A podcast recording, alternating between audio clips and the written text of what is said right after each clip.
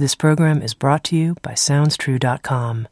At SoundsTrue.com, you can find hundreds of downloadable audio learning programs, plus books, music, videos, and online courses and events.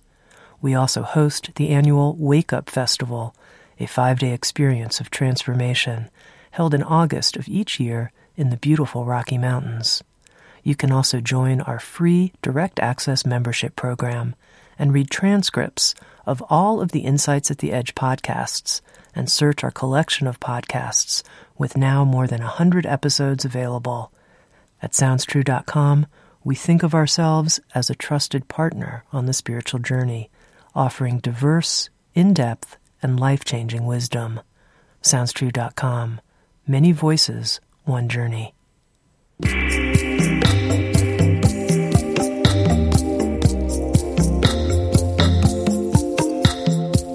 You're listening to Insights at the Edge. Today, my guest is Ekabhumi. Ekabhumi is a poet, artist, student, and teacher of classical tantric hatha yoga.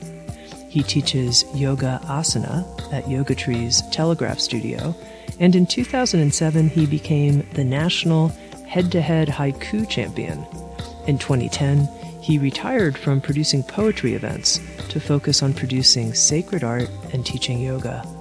With Sounds True, Ekabhumi has illustrated a new book by Sally Kempton called Awakening Shakti The Transformative Power of the Goddesses of Yoga.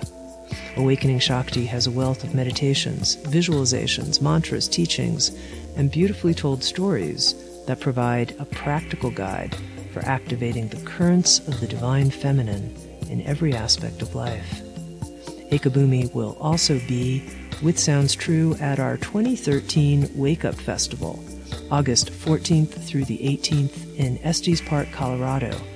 Ekabhumi will be creating a yantra garden and other interactive art installations at the Wake Up Festival. In this episode of Insights at the Edge, Ekabhumi and I spoke about the do's and don'ts of making sacred art and also having an altar in one's home. We also talked about yantras as tools for changing consciousness and how to relate to sacred art images in a way that respects their true power. Here's my conversation with Ekabhumi.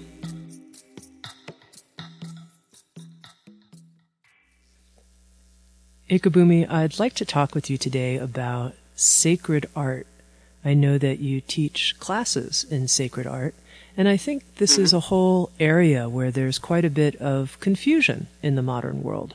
What is sacred art and how is it different than, let's say, fine art? Can we start there? That's a great place to start. Um, I had a friend of mine ask me one time why I made a point of calling what I do sacred art. Isn't all art sacred, she said? And from a certain point of view, that's absolutely true. And from a certain point of view, we're all one. That at the point where I would say Tami, or I might say Ekabhumi, then it's useful to have names and categories and to have some discernment around what is this, what is that. Sacred art to me is any form of art or creative expression which points us back towards our inherent unity. It's uh, a reminder, it's a magic mirror of our inner essence nature. Um, I've got a whole list of things that I could go about describing it, but I think it would also be useful to say what it's not. Uh, fine art really is about an individual's expression most of the time. Now, I'm not talking about like religious art per se, but fine art really is about a, a sort of an intellectual experience most of the time. I was trained in the fine arts, and most modern art is really about the artist's individual experience. Now, I'm a big fan of Chogyam Trungpa, and he talks a lot about Dharma art. But to me, Dharma art, after reading his materials, it's more about the process, and the final object is kind of you're, you're, striving for a beautiful object, but the final object is kind of besides the point. It's really about the process, and it's wonderful. It's very meditative. But sacred art is useful. Sacred art has a purpose. Sacred art has been designed uh, to function in ritual. And of course, you know, art therapy is sacred healing that can happen through art, and we can talk about craft where it's useful and you can use it for sacred activities.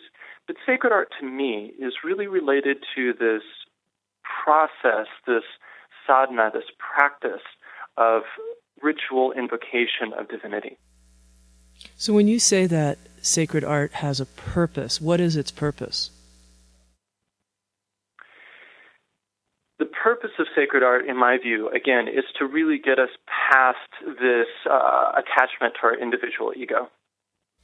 You have an interesting quote from some of your writings on sacred art. Sacred art from the yogic perspective is sign, signifier, and signified in one. And I thought it would be very oh, useful to unpack this a bit, what you mean. And maybe you could give us an example of a piece of sacred art, an actual artwork, and help us understand it as sign, signifier, and signified in one. Well, if I could simplify that down even more for people who haven't taken art theory or postmodern theory, um, you could say that sacred art is both a noun and a verb and even an adjective. Okay, so it's describing something. It actually literally is the thing itself, the physical object manifesting here where we can see it. And it's also used. It's a useful object. It's a device that we use in ritual. I'll give you the quintessential example that I'm sure that every single person listening to your show has at least seen, even if they don't know the name of it, which is a very famous Sri Yantra. The Sri Yantra is a geometric uh, form it's kind of got a square outline with uh, gates or apertures on each side, rings of lotus petals going towards the center, and in the center we have nine triangles overlaid over one another to make this gorgeous and very uh, distinctive pattern. And the Sri Yantra is both a representation of the universe itself, of the dynamic interplay of Shiva and Shakti, of the radiant quality of consciousness. And it has this uh, pattern like quality because consciousness itself is really just sort of a, Uh, or you might say that a person, the point where we could call it a person, a Tripura Sundari, the Sri that the Sri Yantra is named for. As soon as you can give something a name, it's a pattern. It's a pattern of consciousness. It's a coherent nugget of consciousness that you might call a person. So it's it's a thing that describes something. It's an adjective. It's related to the divinity. And yet there's this deeper quality to it that we can understand it literally as an expression of the divinity itself. Because from this tantric view, everything that you can lay your hands on, that you can look at, really is sort of solidified consciousness. It's kind of like slow consciousness. We can interact with it in this physical way. And so the yantra being a distinctive pattern of consciousness that relates and points to this specific face of consciousness that we could call the goddess, it literally is the goddess. It, it, it is a tangible expression of the goddess. It just happens to be a more distinctive, recognizable face of the goddess than, say, the uh, grapevine out in front of me or the chair that's right next to me. It's also a device, yantrana. It's a, an enlightenment device. It's a object that we use in ritual. So the uh, Sri Yantra could actually be created out of flowers or out of colored sand or painted on a piece of wood or uh, canvas or carved on a piece of copper and then used in ritual. You could put a statue on top of it or you could throw flowers and libations upon it during a ritual. And really, it's it's such a complex uh, device. It's such a complex symbol. It's such a complex expression of divinity. There are whole books written about it. We could spend the whole hour just talking about it, and uh, I think that would be more than uh, anybody but sort of esoterica, Hindu esoterica geeks like me would really be into. But suffice to say that it is something that describes divinity. For those of us that have a more dualistic view, to think of it that it's out there, we can look at it and say, ah, this is a map of divine enlightened consciousness. We could also say that from a more non dual view, that this is a distinctive expression of the goddess herself. We could also recognize that it's a meditation device that we could use in our practice to help focus and harmonize our internal vrittis, the motions of our consciousness.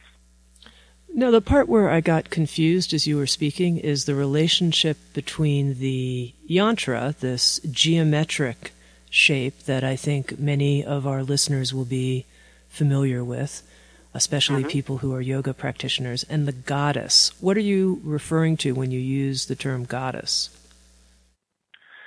Well, to go back, you said sign, signifier, and signified.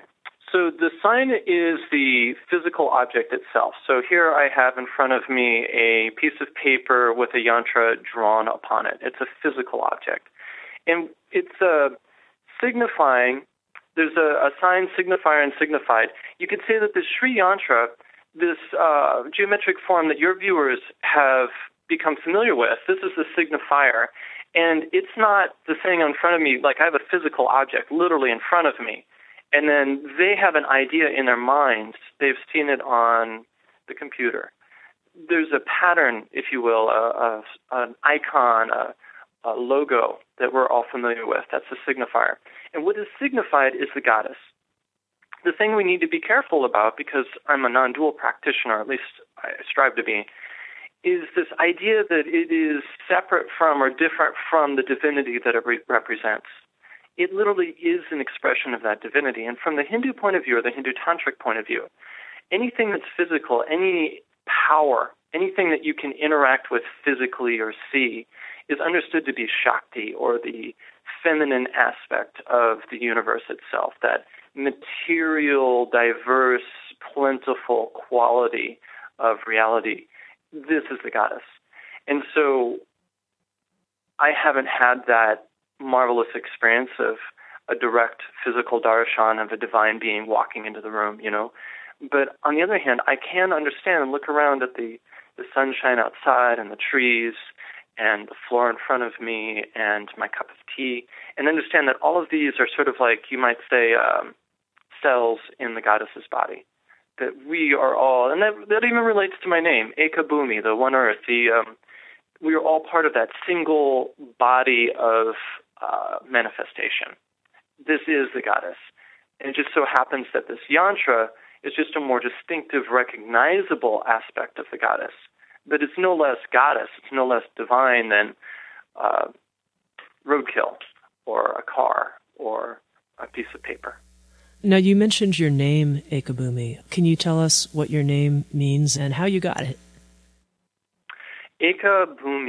Eka Bhumi. And I'm just going to apologize to all the Sanskrit scholars out there. I mispronounced it for years, so I can't get upset if other people do. Um, Eka means one, and Bhumi means earth.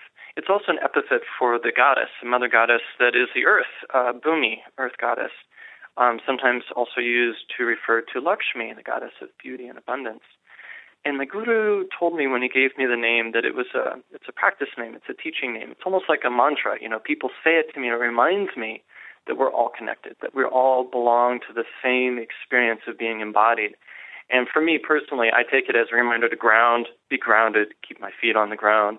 So one earth, and not in that sort of one love kind of way, but in that really primordial, we are all one kind of way. So let's talk a little bit more about the yantra image. Mm-hmm. The sacred geometry that seems to be reflected in the yantra. Can you speak some about that and the role of sacred geometry in sacred art? Well, you know? I didn't come into making sacred art uh, out of a fascination with sacred geometry. And I'm learning about Western sacred geometry now as a way of being able to describe what I've learned about uh, tantric imagery to people who are interested, who want to take classes, who want to learn about it. For me, um, I know some people really get very excited that this is related to the building blocks of the universe, or this is the inherent patternness of creation itself. There's all these really, like, almost like you can control reality by understanding it, or you can control reality by naming it, which I think is a little absurd. So my understanding of the Sri Yantra, I mean, I don't want to, I'm not mocking it. I just, I feel like it's the wrong way to go about it because I feel like it's backwards. I feel like there's a beingness that happens when you're deep in your practice, or there's a beingness that happens when your mind is clear. And then you start recognizing the patterns as a way of understanding what's going on. Because what's really going on is beyond comprehension. It's not something that an individual like Ekabhumi or Tami can control. it's uh, something we participate in and then we recognize. At least this is my experience. I'm just purely talking from my experience. And so for me, the yantras are like if you're going to draw divinity, it would be like a stick figure drawing. It's a very simplified form of an actual divine being, an actual uh, pattern of consciousness. It's very simplified. It's a symbol. It's also very real. It also directly relates to it. It, it very much is. Uh, how would I put it? It's it's like a direct channel, right? But the sacred geometry, I don't think we should over fetishize. The square represents the earth element, and the circle represents the water element. And it does. But I don't want to encourage our listeners to think that, um, and this is where Tantra can get a bad name, where people think of it as black magic, that you can use it to control things or get things. And the understanding is that you can. And my experience has been that when I've worked with the yantras, mysterious things happen. But really, I would prefer people to sit with the yantra and just sort of let it wash over them.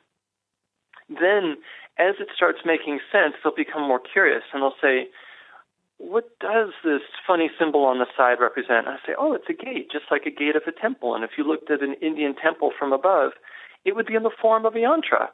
All traditional Indian temples are built in the form of a yantra and they say, "Oh, well, it's square on the outside and not round, and it's not, you know, triangular. Why is it square on the outside?" And I say, "Oh, that's just like the temples or a pyramid or uh, a house. That that's the outer wall."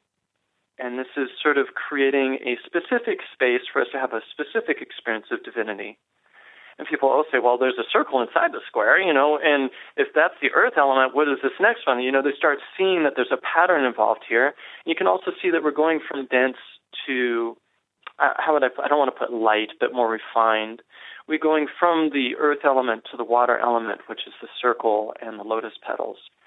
Uh, the lotus petals represent that expansive quality of divinity, and it's related to the water element because water flows. And then we move towards the center, and we see there are almost always triangles.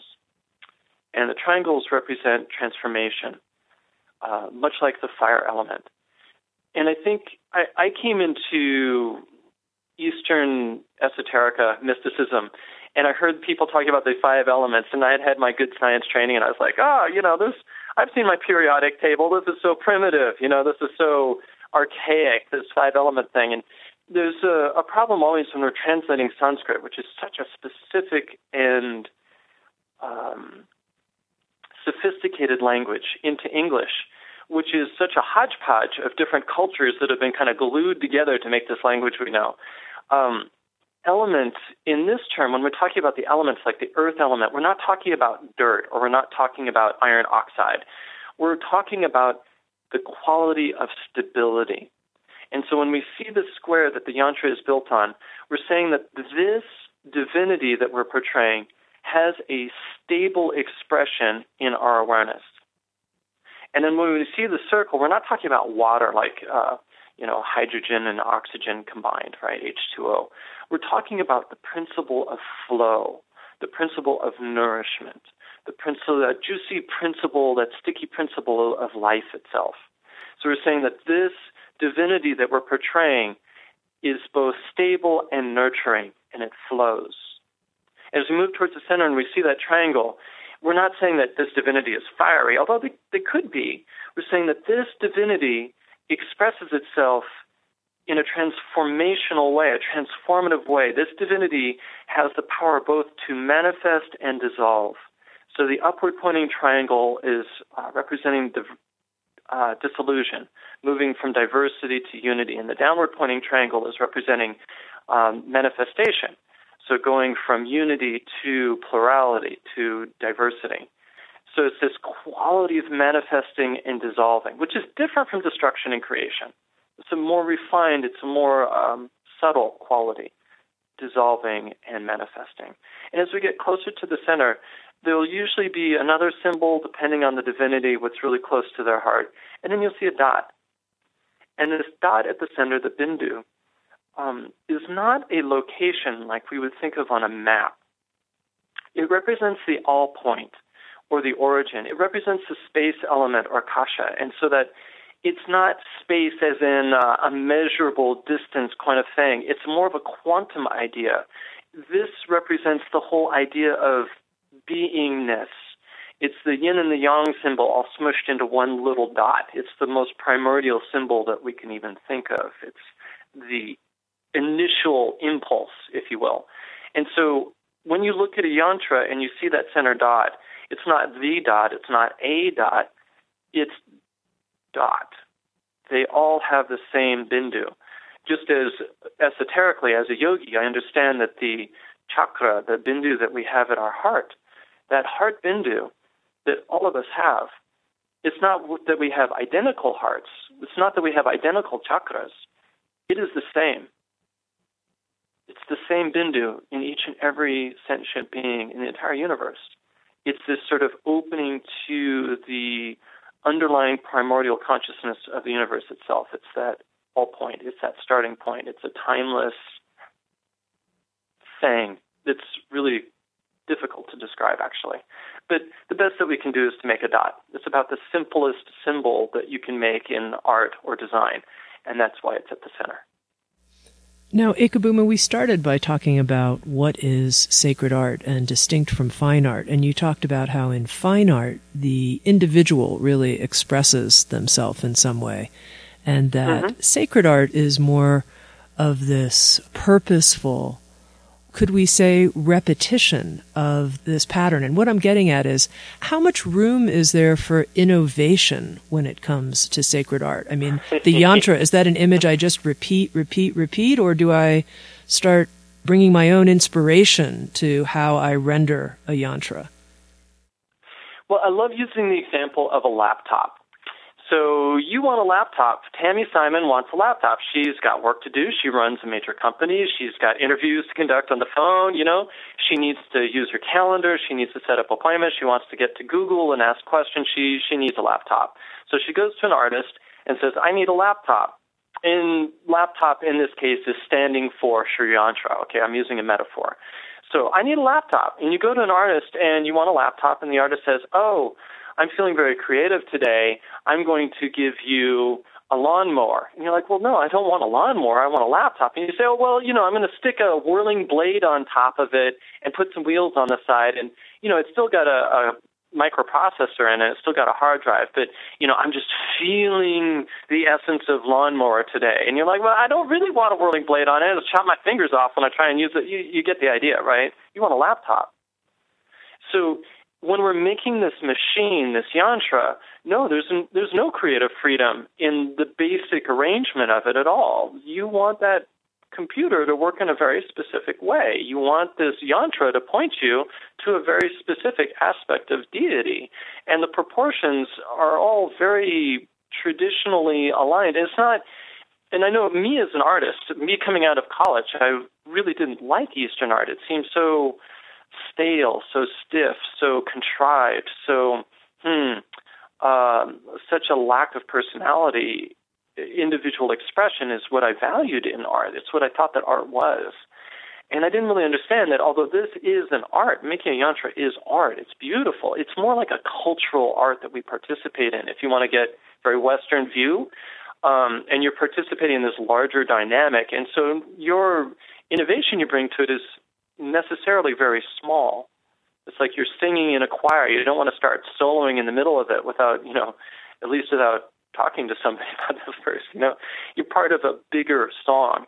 And so this yantra is a part of a much bigger dynamic than the individual artist. Now, that said, once you've got this laptop built and you've got the CPU and you've got the hard drive and you've got the wiring and you've got the speakers and the keyboard and the screen and it works, you know, you can actually use it. You can get online. You can get to that divine spirit. Then you can ornament it. And I would say that you can do whatever you want to the outside of the laptop. You know what I'm saying? You can put stickers on it, you can paint it colors, you can get out your fingernail polish and your markers, whatever you want. But as far as the guts of it, the basic geometry, the triangles and their configuration, if you want it to work, then you got to make it the way that it is. There's not much room for variation. And if you're a computer engineer, if you're trained in making yantras, if you're a guru, you know, uh, you can do some improvisation. You can tweak it a little bit here and there to sort of, if you will, uh, get different channels. And just as an engineer might tweak a computer around to have it perform at different speeds or for slightly different functions. But there are limitations, and those limitations are really based on the way that consciousness works and how the universe is structured. And these yantras function in a specific way, and for that reason, they must be made in a very specific manner. And the bhupur, the square part around the outside, or anything outside of the bhupur, just like the outsides of temples are intensely, vigorously decorated, you can decorate the outer parts of the yantra, but that inner core, the functional part of it, that part that is distinct to the divinity that you're invoking, that part does not change, no. Okay, let's talk a little bit about the process of making sacred art. So let's say somebody's listening and they're like, oh, you know, I really want to make a yantra. I mean, I bought one at some mm-hmm. yoga craft display or whatever, but I really want to make it myself. What is the right approach and attitude? What are the requirements? We could say the do's and don'ts of mm-hmm. approaching something like drawing, painting, coloring a yantra. Well, I love that you say do's and don'ts because I think that that's a useful distinction. But talking about right and wrong, I think we start getting into a moral statement or state of mind that um, I'm not sure is useful, especially in devotional work. And, I, and I'm putting devotional work slightly differently from yogic work. With devotional work, when we're simply invoking divinity because we love God, the, the rules aren't so strict. It's really, we're not asking for anything, we're not demanding anything, we're not pushing a lot of juice through it. It's really just about invoking that connection with all beings, reaching out and in, in invoking that loving awareness in ourselves. And when we're doing this, there's really, I mean, the rules are very open. It's like, do what makes your heart glad. And I had one of my teachers who's a great bhakta, and he said, and I asked him one time, I was asking about the length of the arm and the length of the fingers in relation to the arm when I was doing this uh, figurative picture. And I was, another time I was talking about the colors and this, that, and the other thing, and, and he goes, oh, do what makes your heart glad. I thought that was so sweet. And so for your listeners out there who are just starting out, or they're just really loving God, right? Just approach the deity in a loving way. And, and without asking for anything specific, except for the deity to be near, the rules are very, very easy.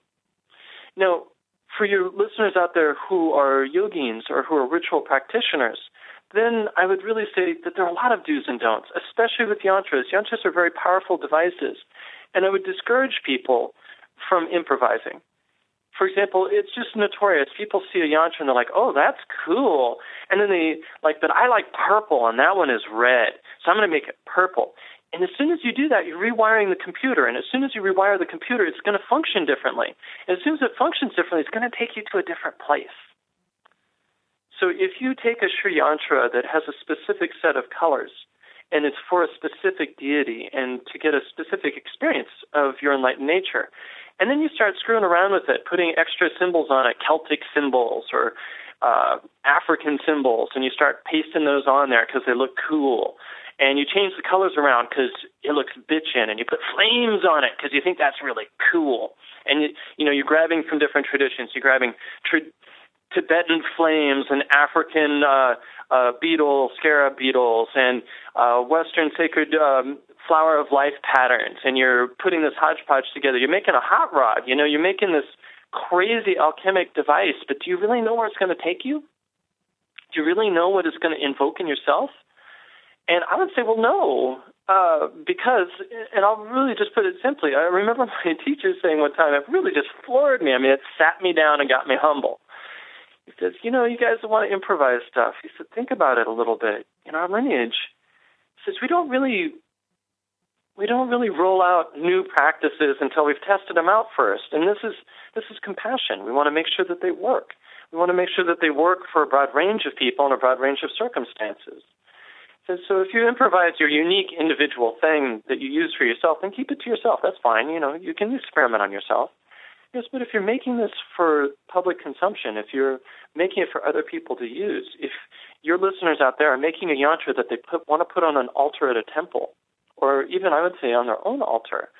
I'd say be very careful. Stick with the traditional forms until you have that mastery, until you have that knowledge.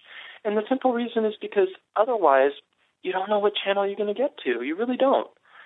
And Magruder said, he goes, in our lineage, we'll test out a teaching, you know, for a couple thousand years before we roll it out to the public.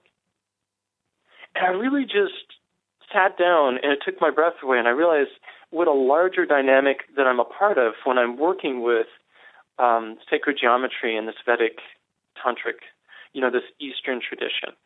So I'm lumping a bunch of things together here, Vedic thought and tantric thought, but they are related. And these symbols are very ancient and they have been tested and they have been proven to work. And when I start improvising or playing around with it or changing the colors because I like pink instead of green, I really could be doing a great disservice to myself and to all the other people that may pick up this yantra after I make it. You know, you make an object as a sacred artist and you make it out of oil paints and you make it on a high quality, so it could last a hundred years. It could be in front of a lot of people. And you don't want to steer people wrong. You don't want to make this roadside towards essence nature and have it pointing in the opposite direction, you know, towards your individual preferences rather than a place that is beyond preferences. A couple thousand years we test it out before we roll it out to the public. It really helped me to feel humble.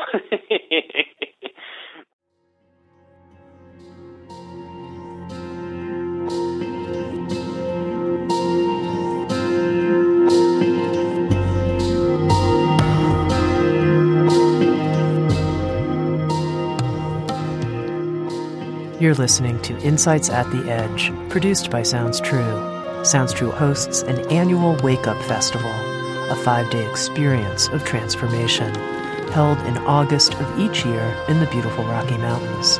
This is a gathering of spiritual teachers, artists, poets, and anyone interested in the many faces of awakening. For more information about the Wake Up Festival, please visit soundstrue.com forward slash wake up. And now back to Insights at the Edge.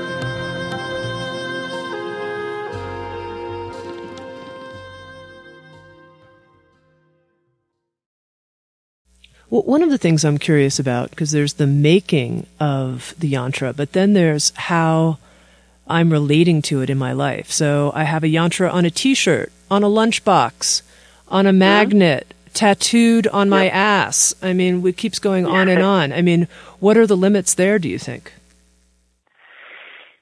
So again, I'll go back to like if you're just really invoking divinity and you're just in this very bhakti, this very devotional, this very faith-based practice, and you just really are, you just want to be reminded of your essence. There's just love, and that's very sweet. I, you know, I'm not gonna.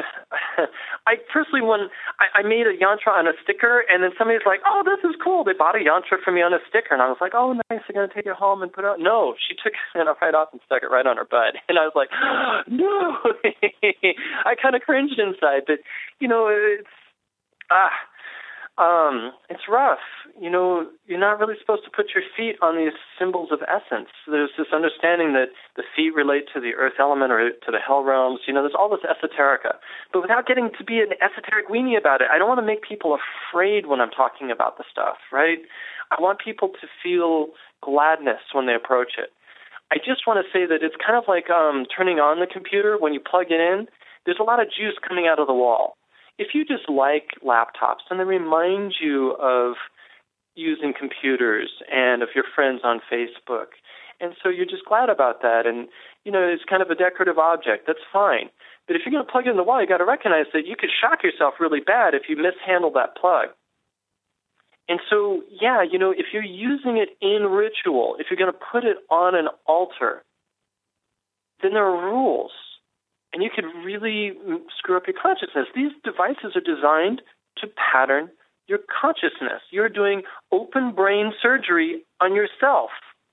When you're changing your altar around and putting made up symbols on your altar and then worshiping it or meditating on it. And I would say, man, you know, if if I'm going to get open brain surgery, I'm going to I'm going to ask for and look for an expert. I want them to use sharp tools. I want them to use the tools that everybody else is using that have proven themselves over time and I want the medicine that, that's been tested. You know what I'm saying? I don't want the the uh, doctor to show up today and say, "Oh, I feel like improvising, and I didn't really feel like washing my hands. You know, that's not so natural." And you know, I really think rather than scalpels, I'm going to use a butter knife because I just like the shape better. That, that's ludicrous. You know, we we can understand that, and I would say that with the yantra, I mean, it's it's open brain surgery. You're repatterning your karma. So, stick with the traditional forms. Find a teacher Go and find a guru. You know, be humble. And what I tell people is, say, where do I start? How do I start with sacred art? Now, over and over again, and maybe this is different from people. Maybe this is going to hurt my when I when I teach sacred art classes. But I say, start with your root practice. If you're Christian, be Christian. If you're yogi, be a yogi. If you're Buddhist, be Buddhist. Sit in your meditation, say your prayers, do your asana practice. To me, sacred art is the fruit of the practice. It's not the root. It's the seed also. I mean, the seed is in the fruit. It can inspire you. It can go to the next stage, right? But it's the fruit of the practice. And I say, do your practice first. Do your root practice first. Then Now, if we're putting an image on our altar, I mean, you said this is, you know, very powerful. Looking at the altars like uh-huh. open brain surgery. Uh, what is the right way to relate to one's altar? And I say this because I think a lot of people have home altars, and you know, sometimes I've gone into people's houses and it looks like their, you know, home altar hasn't been touched in a few months or something like that. And I'm, I'm curious what you think happens when we don't tend to a home altar, and what, in your view, is proper tending. Well, um, different traditions have different relationships with altars and with external support for your internal practice. Um, I think that also because we're here in the West, there's this sort of um, hmm, how would I put it? I don't want to say fear, but this wariness about icons about uh, worshiping symbols, uh, about this sort of, you know, the golden calf kind of thing from this Christian standpoint. And even, you know, the Muslims are, uh, some Muslim sects are really anti iconic. Um, even some Hindu sects are very anti iconic and um, uh, really don't encourage the use of, of material support. So these, these external objects are seen as material support for your internal experience. And so when you're building an altar, you're you're bringing in a work of sacred art, just to bring in a picture of Jesus into your home, as a reminder of that kind of divine, loving quality of divinity. I think that's a wonderful thing. But now, if you're building an altar for Jesus, there there are rules. There are rules involved, and it's the same in the tantric tradition. Um, it's actually in like anything in in in the Hindu tradition or in in the tantric tradition, it, it can get quite complex. It's not something just for this short conversation, but I'd say there there's a few things that we can keep in mind. Generally speaking, the the altar is placed in the east. The eastern part of the house symbolizes your connection with the rising sun, with rising energy, that quality of effulgence, right? The eastern direction. And you would generally want your altar, or, you know, we're talking about t shirts and stickers and tattoos. You generally want your altar or your tattoo or any icon that you put on your body above your heart chakra, above your heart level, because we want the energy to rise up. Generally speaking, in yogic practice, we're dissolving the ego. We're moving from diversity to unity. We're going from the lower chakras to the upper chakras, usually. Not all the time, but usually. So, usually, if you're going to get a tattoo of a divine being, or you're going to get a T-shirt of a divine symbol of essence. You don't want to put it on your butt. You don't want to put it on your knee. You want to put it above the heart. And so, wherever you place your altar in your room or your home, generally speaking, even if it's not in the east, each direction has a different flavor, but even if it's not in the east, regardless of what direction it's in, you want it above your heart level where you are normally interacting with it. So if you're standing when you interact with your altar, you want it above your heart level where you're standing. If you're sitting on the ground, you want it above heart level. Any symbol of essence above the heart level. And this helps to move the energy upward. Then, if you bring in a divinity, whether it's a yantra or a statue, um, one of my teachers said it really simply, and I love it. They said, Would you want this person as your roommate? And I mean that quite literally do you want them as your roommate? do you want Kali as your roommate? Do you want a blood drinking, axe wielding, severed head carrying, wrathful essence uh, nature goddess showing up and being your roommate, living in your house with you? Do you want that? Are you really going for that? Is that somebody that you can hang with on a 24 7 basis? And I really mean that very sincerely. I've had this experience, like it's just really tangible for me, at least. You do not want to bring any icon of essence into your house, especially one that's been worshipped before, that Asian antique that you got while you're on a trip that was used in a temple and you just thought it was cute and you so you bring it home. You don't even know who it is or what the name of that being is. It's just so wow it's so sexy it's so cool or oh i feel very peaceful. All those are wonderful things but i would say especially if you're an active spiritual practitioner for whom you are more sensitive to these things, for whom these things are more intensely experienced, be careful. Do your research. You know, before I have a roommate, I want to reference. I want to talk to their friends. I want to find out where they work. I want an emergency contact. You know what I'm saying? Think about it like a roommate. So you have your altar in the east, you have it above heart level, you've done your research, you say, Oh, I really love the Buddha, I do Buddhist practice, a bunch of my friends know the Buddha really well, my friends know him really well. This guy is a teacher, he knows all about the Buddha. We've done the background check, we know the Buddha's cool. I'm um I'm uh, very compatible. We get along really well. And so you bring home a statue of the Buddha. And so the Buddha would be in the center of the altar because they're the central being and any of their entourage and different Buddhist traditions and different Hindu traditions, the different divinities will have entourage. They'll have protector beings, um, they'll have shaktis or consorts, right? Um, so you might have friends that you put up there on the altar. And I would urge people to be careful about the friends that they choose. Just as you want to be careful about the roommate you choose, you might not want to put that Egyptian goddess on the same altar with your Buddha you need to make sure that they get along with each other. So again, you know, I live in the Bay Area. I live in Berkeley, and so I go into people's homes and I see these altars with every kind of icon of essence you can imagine on them, and crystals and flowers and dead flowers and incense and candles. And some people are kind of lazy because they're hippies, and it's all dusty. And so I say, hmm, keep it simple. Have your roommate up there keep it clean, have it above the heart level, switch out the things that you put on the altar regularly. It's very important because it's symbolic. You're, I mean, you're repattering your consciousness. It's the operation table, if you will. To use the metaphor I used earlier, this is where the, you're doing the operation. And just like you'd want the, uh, the the surgery room and the hospital to be clean, please, please, everybody out there, keep your altar clean.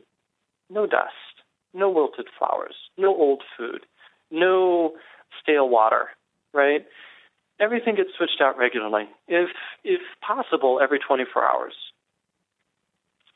So you put your icon of essence up there, your new roommate, you've kept it clean, it's in the eastern direction, it's above heart level, then we can talk about the five elements. And this is where I'm going to stop. And just to keep it as simple as possible, you have your icon of essence, any of their friends, right, their uh, Dharma protectors, their consorts, and you have the main deity at the center, then you might put out some food, maybe even just rice, as symbolic of the earth element. Maybe you put out a little cup of water, symbolic of the water element. Maybe you put out a candle or you put up a, a jyotir, like a ghee lamp, you know, to invoke this quality of transformation of one thing moving to another through fire. The brightness of fire, the warmth of fire maybe you put out a little cup or an incense holder to hold the incense. And this is bringing that sweet smell that purifies the room, it kind of gladdens your heart, and it's invoking what you might say the wind element. Although the sense of smell is related to the earth element, different traditions use incense differently. For me, I see the smoke, it goes in the air, it perfumes the house. I think of it as the air or wind element. And then maybe you put a flower on it. And the flower is made out of a physical thing. Because it occupies space so beautifully, we think of it as invoking the space element. And so here you have the five elements on your altar. You have the deity on the altar. It's above your heart level. You've kept it clean. This is a very, if you will, basic and safe way to go. Thank you. Now, Ekabhumi, you've mentioned a couple of times working with a teacher, and I'd be curious to know what your experience is working with a teacher and the most important lessons, if you will, that you've received from your teacher or teachers in sacred art. Well, in a certain point of view, every person I've met and every student I've had is a teacher. And I think that when you go towards that deeper guru principle, you can recognize every experience as a guru. And when you go even deeper, you can recognize that just your own essence nature is the ultimate guru. But I hear this said so much in the sort of the broader yoga world. It's like, well, the only guru that matters is your own internal guru. And at that point, I'd say, well, if you walked out in the street in front of a speeding bus, would you die?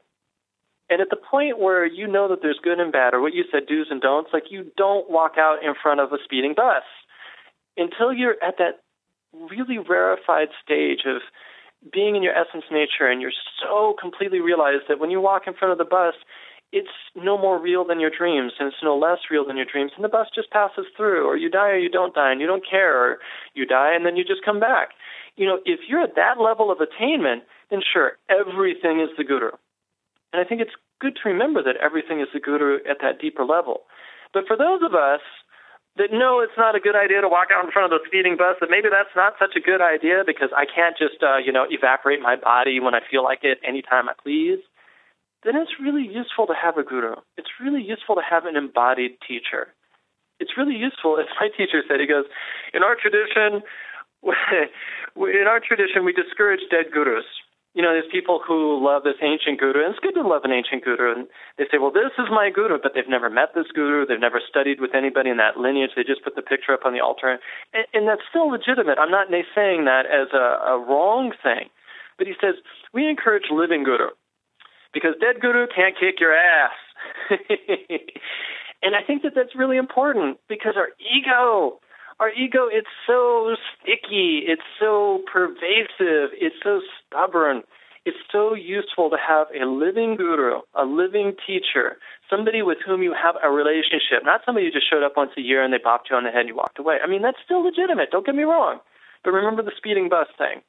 It's so useful to have somebody that can keep an eye on us to call us out on our stupid stuff and point us in the right direction over and over and over and over again. Because for most of us, we need to be reminded over and over and over again. We need that quality. We need that parental reminder, those boundaries, at least at the beginning. At the beginning, at least. We need a teacher. And my experience with teachers, my guru, I really, you know, Jai Guru Dev, much respect. I hope Dharmanidhi, if he listens to this someday, has a smile on his lips. But I really did not like my guru the first time I met him. I was really not uh, keen on this guy. But he was the only one who can answer my questions. I had all these questions. I'm a curious person. I went to lots of different teachers and I got answers that didn't make sense or answers that didn't check out when I was checking it against my experience and against the scriptures. And he kept giving me the right answers. And then when he started giving me practices, and even when I thought he was giving them to me for the wrong reasons or because of misunderstanding, when I just got humble and I was like, okay, well, the Guru gave me the practice and I just did it, I would get the fruit. My life would change. I would have the experience that I sought. And so I would say that really working with the teachers kind of it's beyond preferences. So maybe you don't like gurus, or maybe you don't like this guru. It doesn't matter. It's not really about liking. It's not really about pleasure in that sense. It's really like where the rubber meets the road. What's the results? How does it work? What's the point? Why are you here? Are they pointing you back to your essence nature over and over again, even when it's uncomfortable, even when you don't like it? Are they willing to give you the hard truth? Or are they waiting for you to put a donation in the basket? Or are they hoping that you pay for the next workshop? To me, a guru, a real teacher, is the one that doesn't give a damn whether you leave or you stay. They're going to give you the truth whether you like it or not. That to me is a guru, and it's not always fun. There's a, another quote that I love. It says, uh, "If you're feeling comfortable, you're probably not doing spiritual practice, not real, deep, profound, transformational spiritual practice. just to give us a bit more detail, can you tell us how you met your guru in sacred art and what that's been like actually working with him? Well, I have a guru, and I go back to this over and over again where I say, do your root practice, and everything else will come from it. I have a guru, and he's not my sacred art teacher. He's not an artist. He's a hatha yoga guru. Um, but in the tantric tradition, we use a lot of sacred art, and he uh, commissioned artwork. And I love the artwork that he commissioned. I thought it was really fantastic. And I met the artist that he commissioned the artwork from, and I've studied with that teacher, Dinesh Charan, who's a very talented uh, painter of the Newar tradition from Kathmandu. So he's a Nepalese. A wonderful, sweet person, and he holds very intimate classes in his living room, you know, with his family running around. It's it's so very sweet. It's so very personal. It's so very old world. How can I say this? It's like you're part of the family when you're studying with a teacher like that. And so my curiosity about my root practice, my yearning for a teacher who could answer my questions, this person pointed me towards the specialist, if you will, who then taught me the techniques for my specific sadhana, which in this case is sacred art. So it was my guru, Dharmanidhi, and my practice with him that made it possible for me to do sacred art. And then once I had the discernment to recognize whether the teacher was appropriate or not, then I could go out and find the other teachers to supplement my root practice, like Dinesh. And then I went to India and studied with uh, the senior teachers of the Harish Johari tradition to learn about yantras. And I can match my experience of the art from a lineage against my internal experience of the deity or my internal experience of Dharma and see if it resonates and see if it's right, see if it's appropriate, see if it's in alignment with my experience, in alignment with my practice. But I really feel like people need to cultivate their internal discernment first before they go out and start seeking a teacher. Now, I know that sounds like a catch 22. It's like, how do I practice if I don't have a teacher? And how do I recognize the right teacher if I don't practice? And there is the spiritual journey itself, and I leave that up to your listeners to figure that out because that is the practice.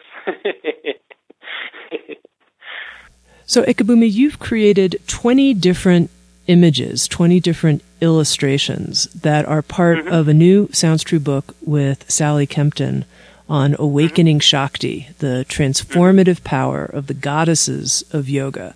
So in this book, there are illustrations that you've drawn of Rama and Sita, of dancing Kali, of the goddess Durga, yeah. the goddess Lakshmi. And I, would love to know a little bit what your experience was actually creating these images. What was this like for you?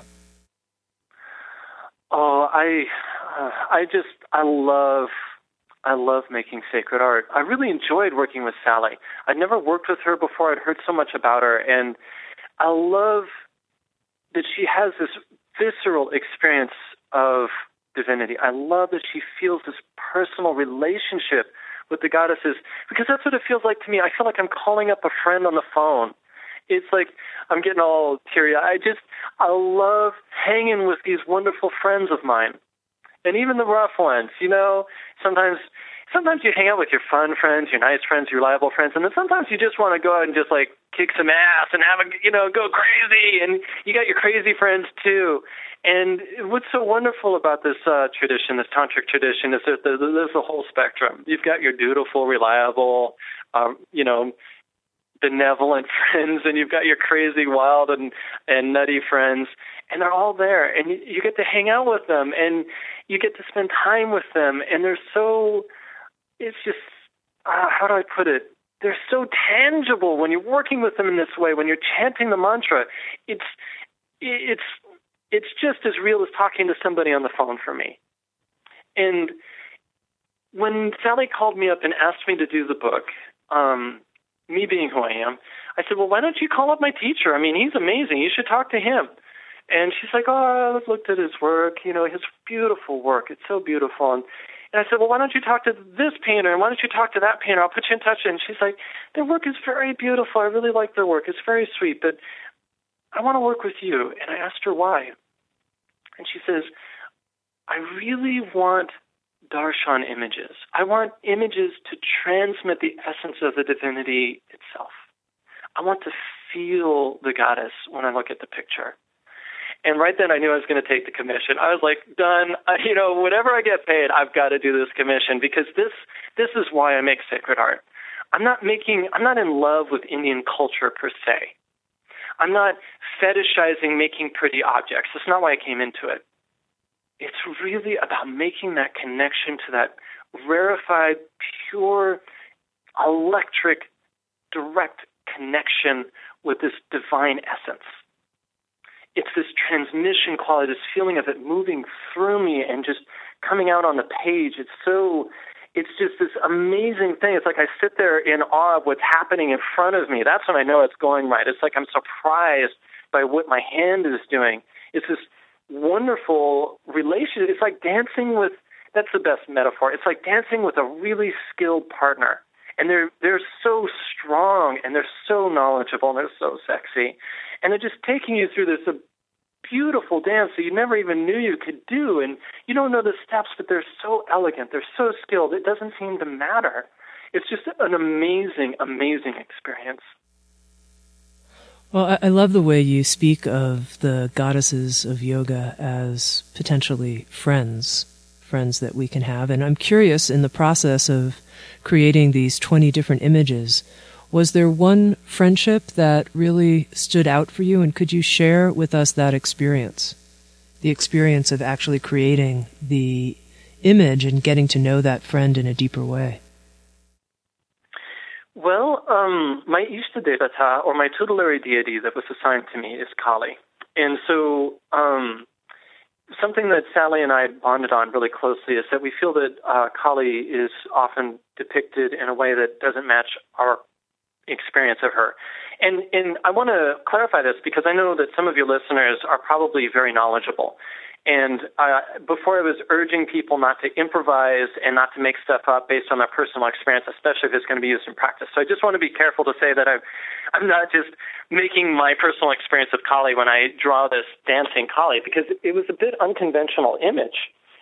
That said, I'm also respecting Sally and her experience, and she's a very knowledgeable teacher, and she really guided me on this image. We did several different versions of it.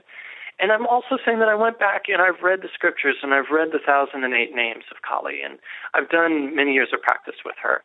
Um, there are descriptions of her in this form doing this practice, looking this way, beautiful and smiling and enjoying herself. I wanted her to look like she's laughing. She's described over and over as laughing.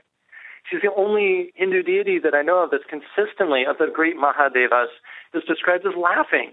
And so often you see pictures of her and she's looking pissed off or she's looking scared, and maybe she could be those things too. But they say the fruit of her sadhana is fearlessness.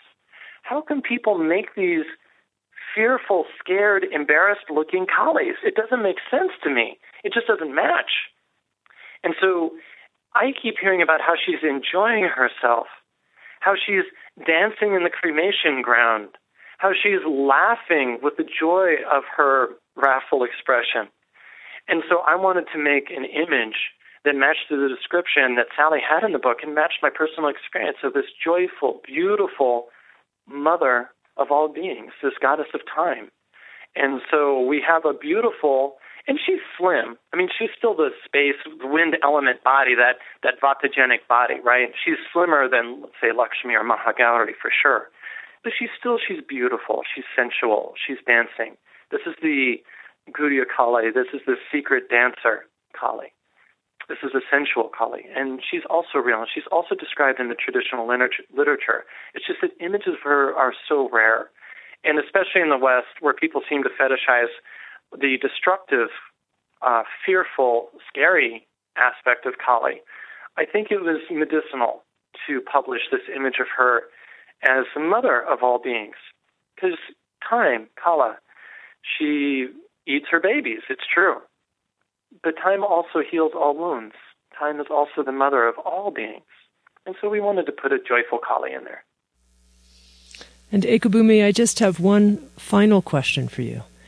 If we run into a piece of art that we think, oh, this is sacred art, and maybe it happens when we walk into a yoga studio or we walk into a Buddhist temple or a Christian church, anywhere. We walk mm-hmm. into some mm-hmm. place, maybe a store, a bookstore, and we see mm-hmm. a piece of art and we go, wow, I feel something. That, that feels to me like a piece of sacred art, a sculpture, painting, anything. What would be right. your recommendation to somebody how they could relate to that piece of art that they have spontaneously encountered such that they are really the most open and transformed by it? How do we do that? And this is such a fantastic question, and I would say that it's probably the hardest question for me to answer because bringing a divinity in your house is much like taking up a sadhana. I mean, it is a spiritual practice. And so it's kind of like saying, well, how, you know, somebody likes Christianity, how do they start being Christian? It's really that profound of a question. So, first off, my first answer would be recognize, and I think it's so important. You said this intuitive opening. I don't think a lot of people give themselves permission to recognize intuition as a valid form of discernment. So, the first thing I would say is recognize that opening, that experience that you're having in your heart when you're like, ah, oh, it's so wonderful. I want to bring him or I want to bring her home with me to live with me. Just recognizing that right there is an incredible first step.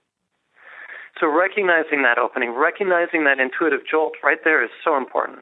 The second thing I would say is walk away. Turn around and walk away. And it's really simple why you want to make sure that somebody else didn't just have a heart opening experience in that spot in that spot in that store a minute before you and you're picking up on the echo of that you want to make sure that you're not just having a hormonal moment you know you just ate a bar of chocolate and you're feeling really high or whatever i would say turn around and walk away it's the same advice my guru has given when when people have asked him about what if I meet somebody and I think they're my soulmate? I think it's karma. He says turn around and walk away because if it's karma, you won't be able to avoid them.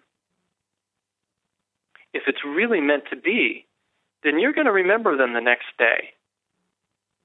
So I'd say turn around and walk away. And if it's still in your heart, and you're still having that, that process that was initiated when you saw this icon or you saw this yantra or you saw the statue, if that heart opening process is continuing and, and, you're still thinking about that, they're showing up in your dreams, you still smile when you think of it and you're like, ah, and you have that experience, then go back. I mean, this is tough. I'm like, you're on the road in India and you're traveling and you see this thing and you're like, ah, oh, I'm never going to be here again. I want to just get it right now. And then I would just urge caution. You know, just really, really check in deeply. Remember that caution I said about bringing a roommate home. you see some sexy somebody by the side of the road in a foreign country. You want to bring him home with you? I mean, we're so privileged in this day and age in America, Tami we're so privileged in this day and age of the internet that a specific icon may have a specific energetic. It may have a specific wonderful power for you individually. It's true. But really, you know, Amazon is amazing. Your local, you've got amazing little shops right there in Boulder where you're based that have icons of essence from all over the world. If you miss it this one time, don't fret if it's karma, you're not going to be able to avoid them anyway. so my second step, I'd say first off, recognize the impulse. Second step, walk away. Then the third step is wait until you're drawn back. Wait until you know that it's right. Give it 24 hours at least. And then do your research. You know, do do a background check, just like you check on somebody on Facebook or you do your your uh, social media or your dating website or whatever do a little research. Like, oh, this looks like this looks like Dhumavati, and she looks so wise. And who is Dhumavati? And so you do some reading, and you pick up Sally Kempton's book, and it lists a whole bunch of wonderful goddesses, and you're like, oh wow, I really feel this deep connection. Or you read up and you're like, whoa, I don't want to bring that home. You know, and you clarify your experience and relationship with it. And then, but you don't forget about it. And even if you're scared, or even if you're still feeling the love, you go back there and then you check it again with the added knowledge, with the 24 hours of letting the storm clouds of passion wash by, you know, pass over and wait for some clarity. And then you go back, you see it with fresh eyes, and you see if it's still true, if you're still feeling that connection, that, as you said, that intuitive unfolding of your heart. And if that's still real, then sure, bring it home. Do your research, practice. Don't just sit in a corner and let it collect dust. For God's sake, don't put it in the bathroom. put it in a place of honor. Put it in an exalted place. And, you know, might be better to put it in the living room than in your bedroom. Might be better to put it in a quiet place where the cat's not going to jump on it than it is, or the kids aren't going to play with it than it is in, say, the kitchen. You know, you want to put it in a place where there's a little bit of peace and quiet, where you can sit with it and and have that internal experience that you recognized when you first saw it, and invoke that unfolding quality, that intuitive impulse, all the way out to its logical conclusion, which may really be enlightenment. I've been speaking with Ekabhumi. He is the creator of 20 illustrations that are included in a new Sounds True book by Sally Kempton called Awakening Shakti, the transformative power of the goddesses of yoga. And Ekabhumi also teaches sacred art, and he'll be with us at the Sounds True 2013 Wake Up Festival, August 14th through the 18th in Estes Park, Colorado and he'll be helping us set up a yantra garden as well oh, as oh, yeah. other surprising interactive sacred art installations. Uh, I've been calling Ekabhumi in my own internal code for the Wake Up Festival the Minister of Aha. And I'm so so glad that he'll be with us. Ekabhumi, thank you so much for this conversation. Thank you. You're very welcome. Thank you so much, Tami. It's really been a joy. SoundsTrue.com. Many voices, one journey. Thanks for listening.